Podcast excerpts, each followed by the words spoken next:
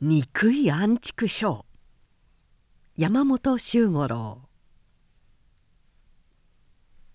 珍しい芸人ですね親方。ちょっといけるだろ。う駿府のお城下で拾ってきたんだが案外の当たりで実はおいらも驚いてるんだ。なかなか勘どころも心得てるわ。もうかれこれ半年になるからな。浅草寺境内の掛け小屋である。高輪屋一座という曲芸手品娘手踊りなど色とりどりの芸人を揃えて毎年新秋9月にここで上打ちをするのだが親方の喜右衛門というのが江戸人の好みをよく心得ているのでいつも良い人気を保っていた。舞台では今八代の十郎という太夫が居合抜きの曲組をやっている。浅葱色の小袖に派手な縫いのある義経バカマを履き時色の大きなたすきをかけたこしらえは普通の芸人であるが白羽二重の目出し頭巾をかぶっているのと舞台にいる間決して口をきかないのが何かよしありげだっ最も脇役の天助の口上によると「太夫芸名の儀は八代十郎と申されます」「お目通りしがない芸につかまつりまするが身分は由緒あるお武家の伝にて父親の敵を歌うがために観南深苦かかるなりわいをいたされながら敵を探しての開国そのため火曜免停を包みまする。敵の名は工藤左衛門の女王助常ごひいきお客様におかれましてももし右用の者お見かけの説は何とぞ手前までお知らせのほど願い立てまつります。というのが決まり文句である。八千代十郎に工藤助常という蘇我をもじった道家工場であるが見物の中には太夫の人柄から押してもしやいくらかの真実があるのではないかと思うものもある様子だった「親方」揚げ幕の陰から熱心に十郎の芸を見ていた女がふと喜右衛門の方へ振り返って「あれはお武家ですね」目が高いな。なるほどお武家だよそうでしょう。あれは大小差しつけた腰ですよ。町人お百姓ではとてもああ決まるもんじゃありません。女は24五。少しやつれているが磨きのかかった小麦色の肌。やや剣のある目元から。脂ののった襟足がひどく生めかしい。それにしてもどうしてまたお武家がこんな家業の中へ入ってきたんです？そいつは当人に聞かなきゃわからねえ。右衛門はキセルをはたいて「何しろ一座に入ったのからして妙なきっかけさ。駿府で初日を明けた晩のことだっけ。跳ねた後曲芸の猿彦と幸三それに下座の与吉の3人が飲みに出たんだ。酒癖の悪い連中だからこっちから喧嘩を売ったんだろう。その相手があのお武家ですね。そうだ。おはうちからしたひどい格好よ。かり見くびった3人が殴りかかると相手はいきなりこう抜いた。親方も見ていなすったんですか？通りかかった話す先を抜いたのを見てああいけねえと思った途端刀はパチンと鞘へ収まってた。へえ。親と見ると3人はサンバラ髪だ。どうしたんです？ぎらり抜くパチンと収める。この間に3人の曲げっぷしを切っていたんだ。正直のところ俺は膝を叩いたぜ。こいつはいけるってね。図星だ。ちょうど何か新しいのを1枚欲しいと思ってたところだから仲直りに一杯刺そうとこいつが点で症状だ。無礼者の一つも食らうと思ったら案外分かりが早くよかったら体を預けようというトントン拍子だ親方は人徳が終わりですからね。女は笑いながらまた舞台の方へ目をやった。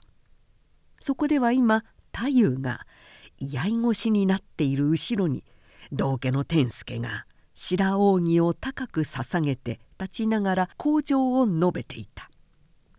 那須の与一は馬上の윤勢八の太夫は居合の立ち風投げまする白扇は二つに切れて目長長は恋の連れまいとございます。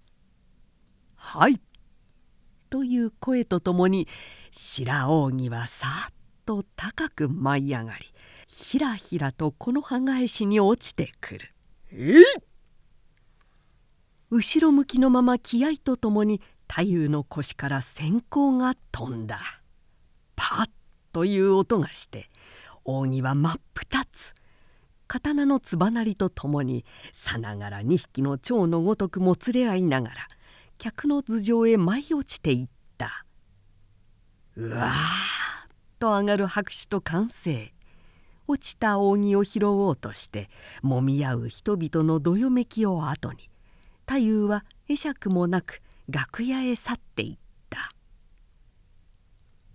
居合抜きの後は最後の総踊りで楽屋にいた芸人たちはみんな舞台へ出て行った。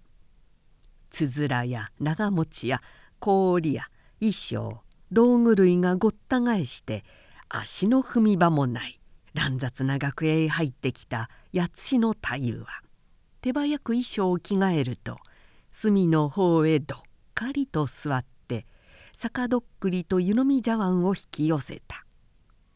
頭巾を取った顔はひどく青ざめている幽門を刻みつけたような額の縦じわ切りそいだような顎の線から引き結んだ口元まで寂しさと絶望を絵に描いたようだ。年は27か8であろう。湯飲みから酒をあおりつける身振りや表情にはすさんだ生活の影が濃く染み込んでいるがよく澄んだ二つの瞳だけはまだ濁らぬ光をたたえていた。黄昏の色が溶け入ってくる。舞台は総踊りのわい雑な騒ぎで湧き返っている。三味線。鐘も笛も一緒くたに生やし立てる音。甲高く張り上げる歌声手拍子。それは今日の終わりを弔う晩歌のようにあからさまな悲しい響きを持っていた「憎い安畜昭和シュスの帯」太夫はふとつぶやくように歌い出した「しめるそばから空溶けの知らぬ顔して秋の月。似合いましたね。という声がした。太夫は重たく水眼を上げた。楽屋の入り口に女が一人。懐手をしてあざけるようにこちらを見下ろしている。揚げ幕の陰にいた女だ。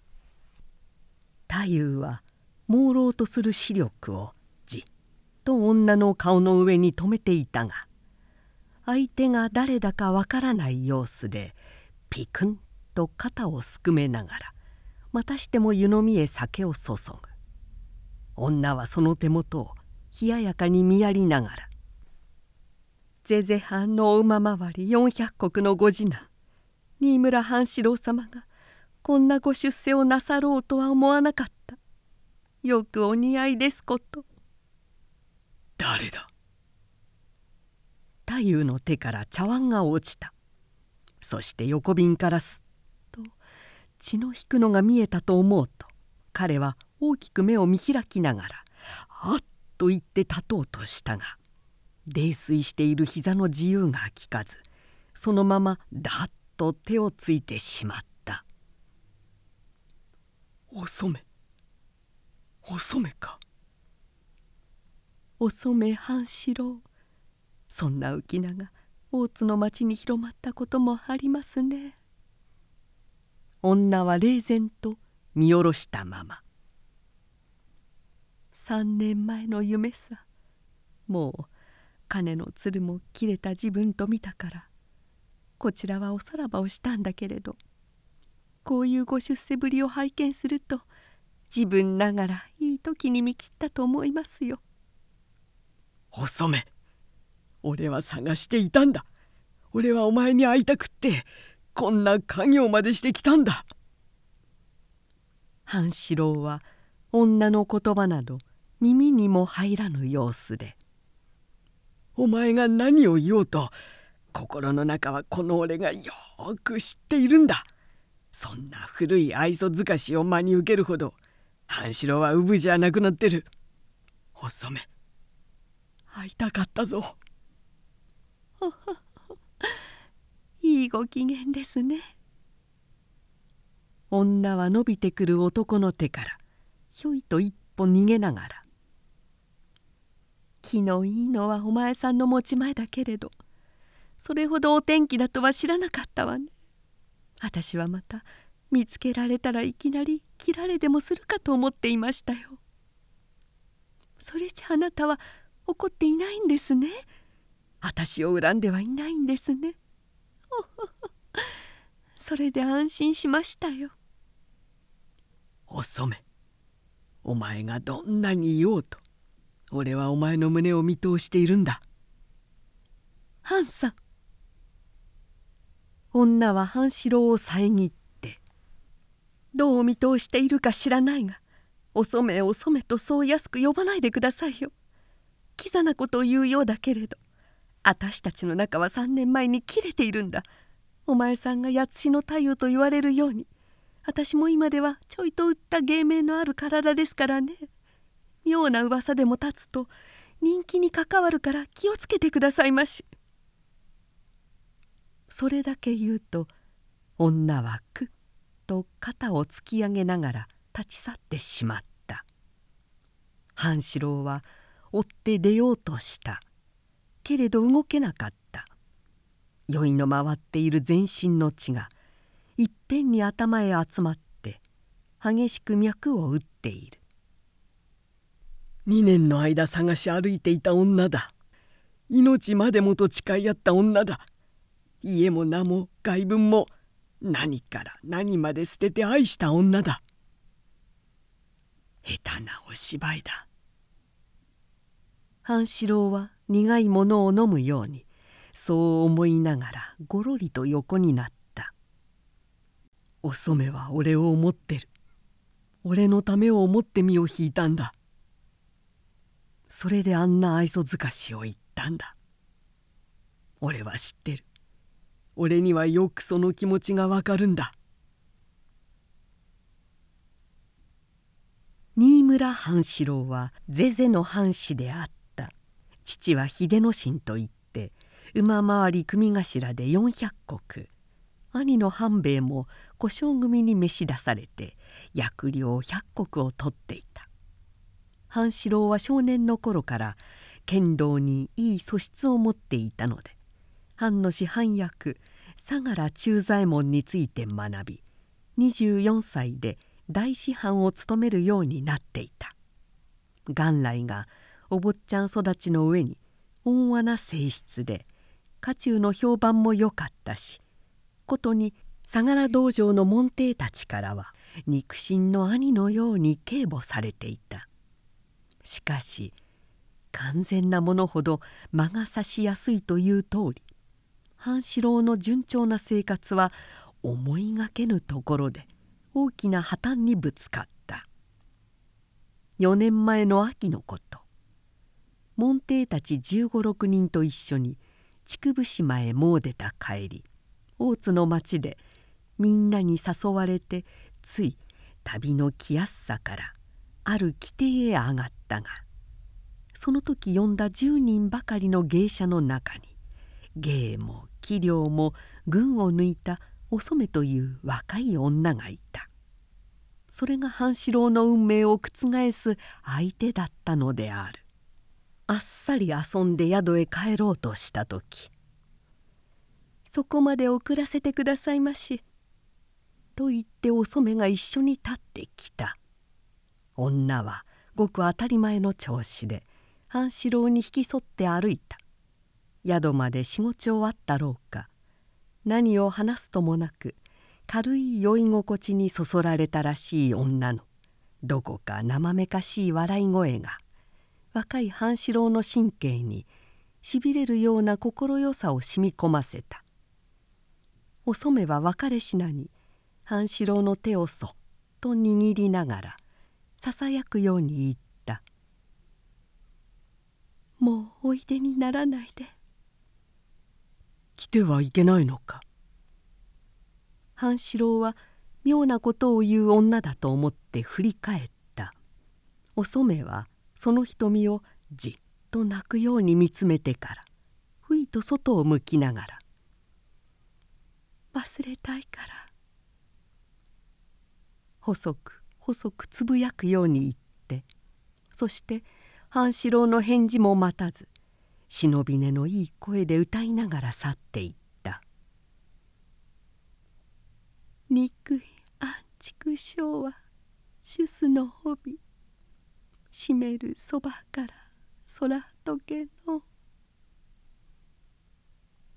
半四郎は歌声の聞こえなくなるまで見送っていった。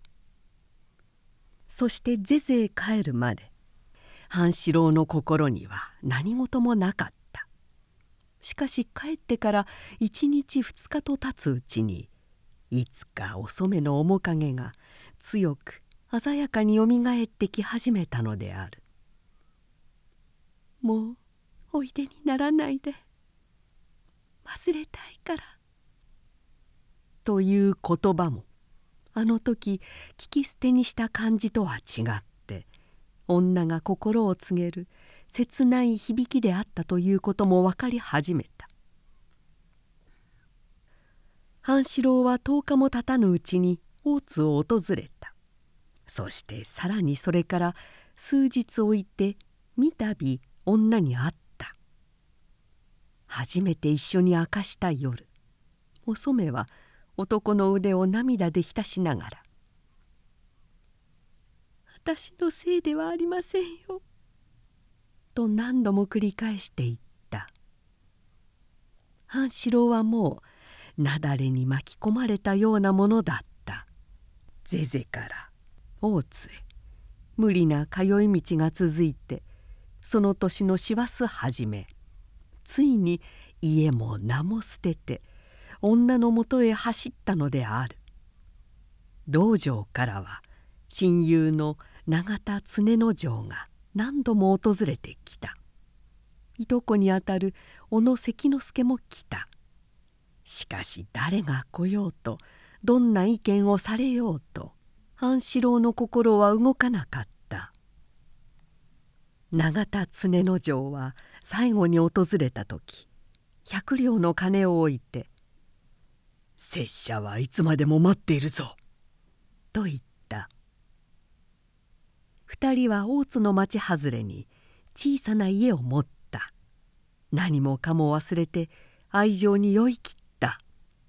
どんな日と夜があったことか今では思い出すよすがもないほど夢中な日が続いた。けれどあくる年の晩春葉桜に雨の降り注ぐある夜のこと。お染は短い書き置きを残して不意に姿を隠してしまった「金もきれい候縁もきれい候」半四郎は信じなかった。短い無情な文字の裏には女の苦しい悲鳴がある。細目は半四郎の一生をめちゃめちゃにしたと言って幾度も泣いた。お染は生まれてきた甲斐がありました。でもハン様の一生このままにはできません。ハン様は是世を帰りなさいまし。帰ってもいいか？今じゃなく今はまだ嫌。今はまだ？今はまだ嫌と同じことを何度繰り返したことだろう？その小姉の切ない響きは半四郎の耳に生々と残っているのだ。それなのに金の切れ目が縁のとは何という幼稚な言葉だろう。そんな愛想づかしを信じるほど心は浅い半四郎と思うのか「遅め!」半四郎は書き置きを引き裂いて「俺の一生はお前のものだ。お前の一生は俺のものだ。お前一人はやらぬぞ」とすぐその場から行方知れぬ女の後を追って旅へ出た。あれから三年。半四郎は空になった寒毒りを手に呆然と目をつむってつぶやいた「とうとう巡り合った。とうとう。だが妙な巡り合いだ。俺がこんな境外に落ちたのは自分から求めてのことだがあの女まで同じように落ちぶれていようとは」浅草山谷道の小さな居酒屋の隅である。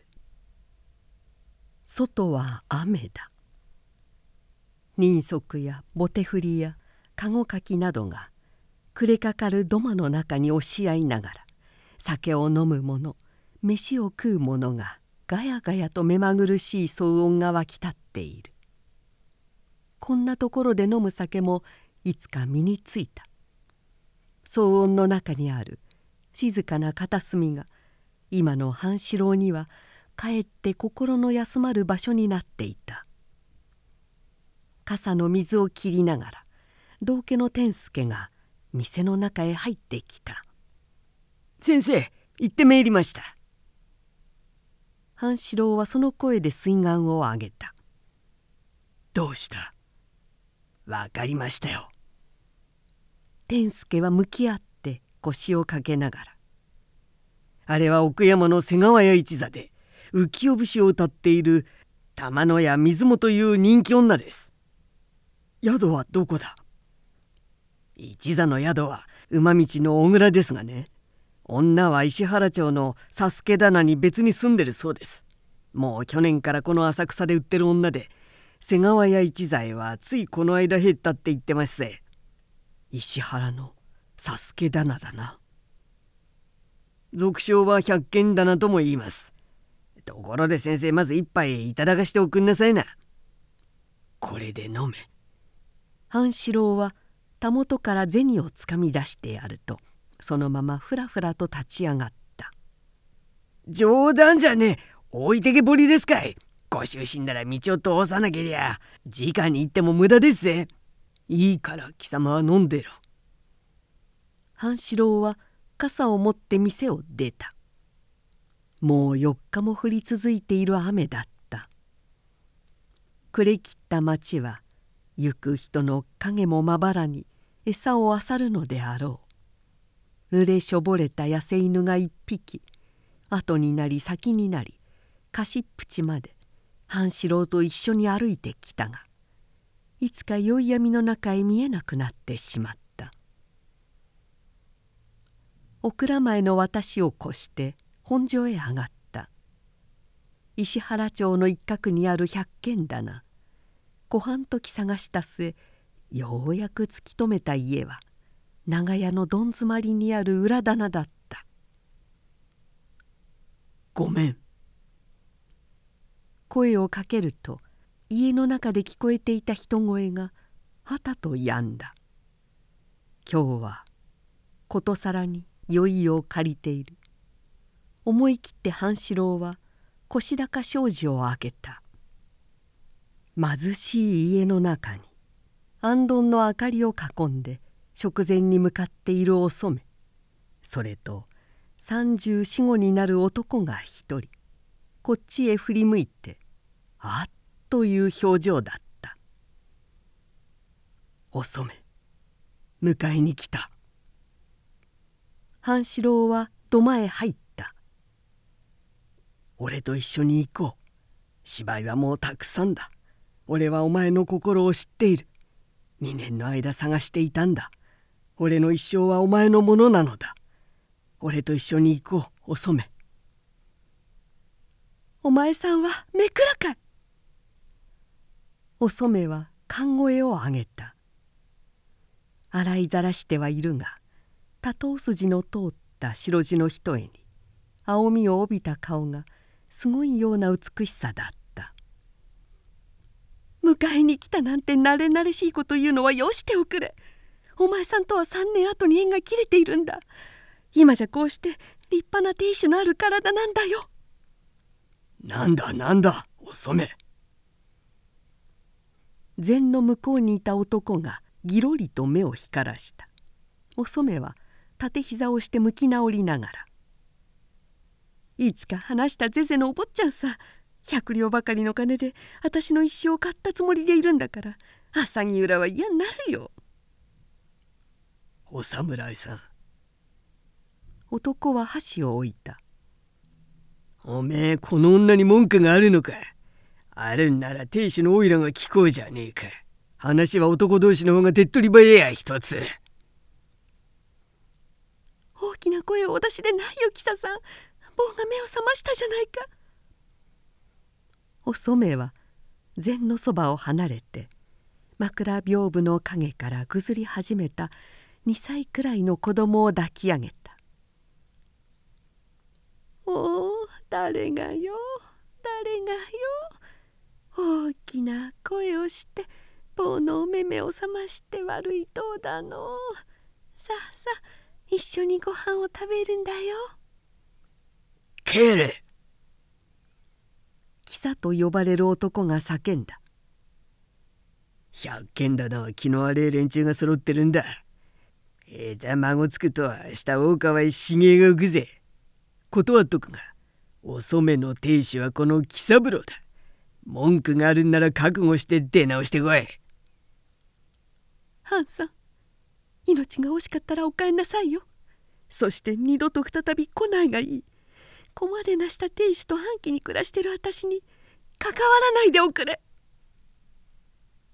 子までなした亭主と暗記に耳元であざけるような声がする。酔いも覚めた。三年この方夢に描いていたものがなんと気味よく崩壊し去ったことだろう。あれがお染か。大津の駅の宵闇に女心の切なさをささやいたあの時のお染なら。たとえどんなことがあろうとあれほど邪険にはなれぬはずだ。俺は人違いをしているんだ。あれはお染などじゃない。まるで違う。お染なら半四郎のこんな姿を見れば泣いて飛びつくに違いない。たとえ亭主があり子ができていたにしてもこの胸へ飛び込んでくるに違いないのだ。人違いだ。お染は他にいる。傘をさすことも忘れていた。降りしきる周雨の中を早漏とよろめきながら菓子へ出た時後ろから追いかけてきた一人の武士があった。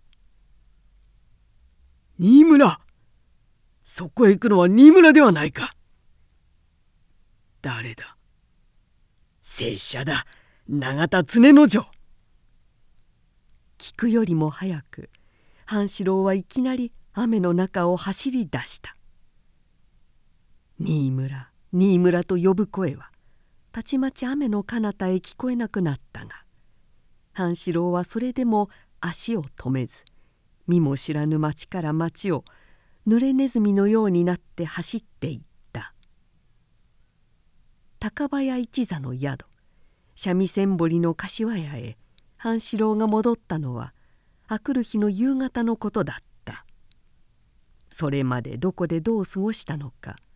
髪も着物もまだ濡れていたし腰から下は羽泥が一面だった。続くふりで宿にいる者もわずか七八人。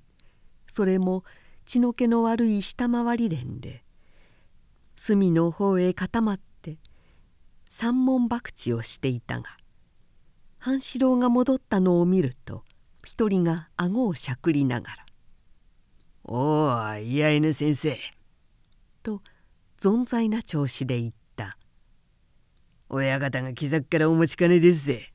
奥にいるから行ってごらんなさい。なんだか広くお急ぎの様子だった半四郎は返事もせずにそこへごろっと横になると両頭を頭の下へ入れて目を閉じた。ひどく酔っている。部屋の中が急に強い手記で匂った。呼吸も苦しそうだ。声を聞いたのであろう。夫婦だけ別に一間を取っていた紀右衛門が部屋へ入ってきて半四郎の枕元へしゃがんだ。新村さんちょっと話があるんだが。後にしていただこう。疲れている。できるなら後にしてえが町回りから昨日差しを食いましてねお前さんの武士だということがバレたんですよ。今まで無事だったではないか。薬を効かしてあったんですがね今度また浪人を改めの触れが出たそうでその薬も効かなくなった直ちに一座から引けろということなんです。武士をやめたらよかろう。半四郎は捨て鉢な口調で「名も剣も捨てる。これからは少年の底まで八代の十郎だ。それなら文句はなかろう。そいつはいけねえ。刀や直せたってお武家はお武家。足どもがダンビラを刺して何の何がしと名乗ったってお武家にはなれません。そんなこと言わずに身を引いておくんなさいわずかばかりだがここにこれだけ。高林半四郎は急に起き直った。改めて聞くが拙者にここを出ろというのは本当に役人から達してきたことか。それとも他に策略をするものがあるのではないか。どっちにしても身を引いていただきてえのですよ新村さん。ほお染の差し金だな。どう思うとお前さんの勝手だ。こっちは早くここを立ち退いてもらいさえすればいいんだから。それじゃあこれをここへ置きますぜ。金であろう。紙に包んだものを置いて立ち上がる紀右衛門のせい半四郎はその紙包みを拾って箸と叩きつけた「こんな腐ったものはいらんぞ!」あ何をしやがる？隅の方で見ていた連中が一斉に立ち上がってきた。一人は素早く大将をひっつかんで逃げ三四人が半四郎の両手を抱えた。外へ出ろ。引きずり出せ。長い不節制な生活の上に泥酔している体はどう抗うこともできずそのまま担がれるように宿の外へ。突き出される途端一人の襟へ手がかかったから「ゲスめ!」羽越しに投げる「やりやがってね手伝んじめ!」つかみかかる一人の横面へ力任せの一見足を返して一人を蹴倒したが後ろからダッと体当たりを食らって飲める雨水に踏み返したぬかるみの中へ転倒した。生かしておくな。気苦しまえ。わめきながら殴る蹴るだった。降りしきる雨の中宿の軒下に忍んでいたお染が振り返ってうなずくと一人の武士が争いの場所へ駆けつけていった「これで終わったわ」お染がつぶやくと軒下の暗がりから喜三郎という男がすっと出てきた「芝居はもう終わったわ兄さん」お染は振り返って言った「お前を亭主だなんて嘘にしても亡くなったおっかさんに恥ずかしい。勘弁しておくんなさいね。そんなことはどうでもいい。それよりおら悔しくてならねえ。おめえのこんな実意が新村さんには一生知れずにいるかと思うと。それは言わない約束ですよ兄さん。知られたらせっかくの苦労が水の泡になってしまいます。永田様もきっと黙っていてくださるでしょう。女の心ってこんなものなんです。一年たった初秋のよく晴れた昼下がり。ゼゼの城下新屋敷にある藩の剣術道場は絶叫のしないと床板を踏み鳴らす響きで往来の人足を止めていた。大師範として中央に稽古をつけているのは新村半四郎である。もう一年前の裏ぶれた姿はない。面をつけていない顔は見違えるような血色で額ににじんでいる汗も健康そのものだ。さっきから七八人稽古をつけてるがまだ一本も体へ竹刀を当てさせない。どうです？鮮やかなもんですね。世間の噂によると2年の間女の後を追い回していたなんて言うがまったく噂なんてわからねえもんだ。あれは本当に武者修行してきなすったに違いありませんぜ。武者修行とは大時代だね。武術修行と言ってもらいてあまた一本。武者窓へたかって訳も知らず勝手な評判をしている人々の後ろへ3歳ほどの子を抱いた旅の女がそっと近寄ってきた鼻緒を結んだ編み笠で顔は見えないが今しがた大通りを通り過ぎた旅役者の一座がある。女歌舞伎歌右衛門一座という上り旗を立てていた。そのうちの一人とはすぐにわかるなりだった。女は連れてきた子を抱き上げると一群れから少し離れた窓へ近づいて道場の中をそっと覗き込んだ。坊やよくごらん向こうの真ん中にお面をかぶらないおじさんがいるだろう。うん。そら今こっちへ向いてる人だよ。うん。あのおじさんのお顔よく見ておき。どうしてなの？どうしてでも。坊も大きくなったらあのおじさんのような立派な人になるんだから。忘れないようによく見て覚えるんだよ。坊もお侍になるの？坊がいい子にしていればお侍にでも何にでもなれます。だからあのおじさんの顔忘れないようにね。あ忘れないよ。子供は大きく目を見開きながら「あのおじさんは立派な人なんだね」。ああお立派だとも。今にゼゼの師範役にでもおなりなさるんだもの。あれが坊の。父親だという言葉は胸で言って女はそっと袖口を目へ押し当てた。立ってはいけない。門弟の一人が窓際へ来て手を振った。見せ物ではないぞ。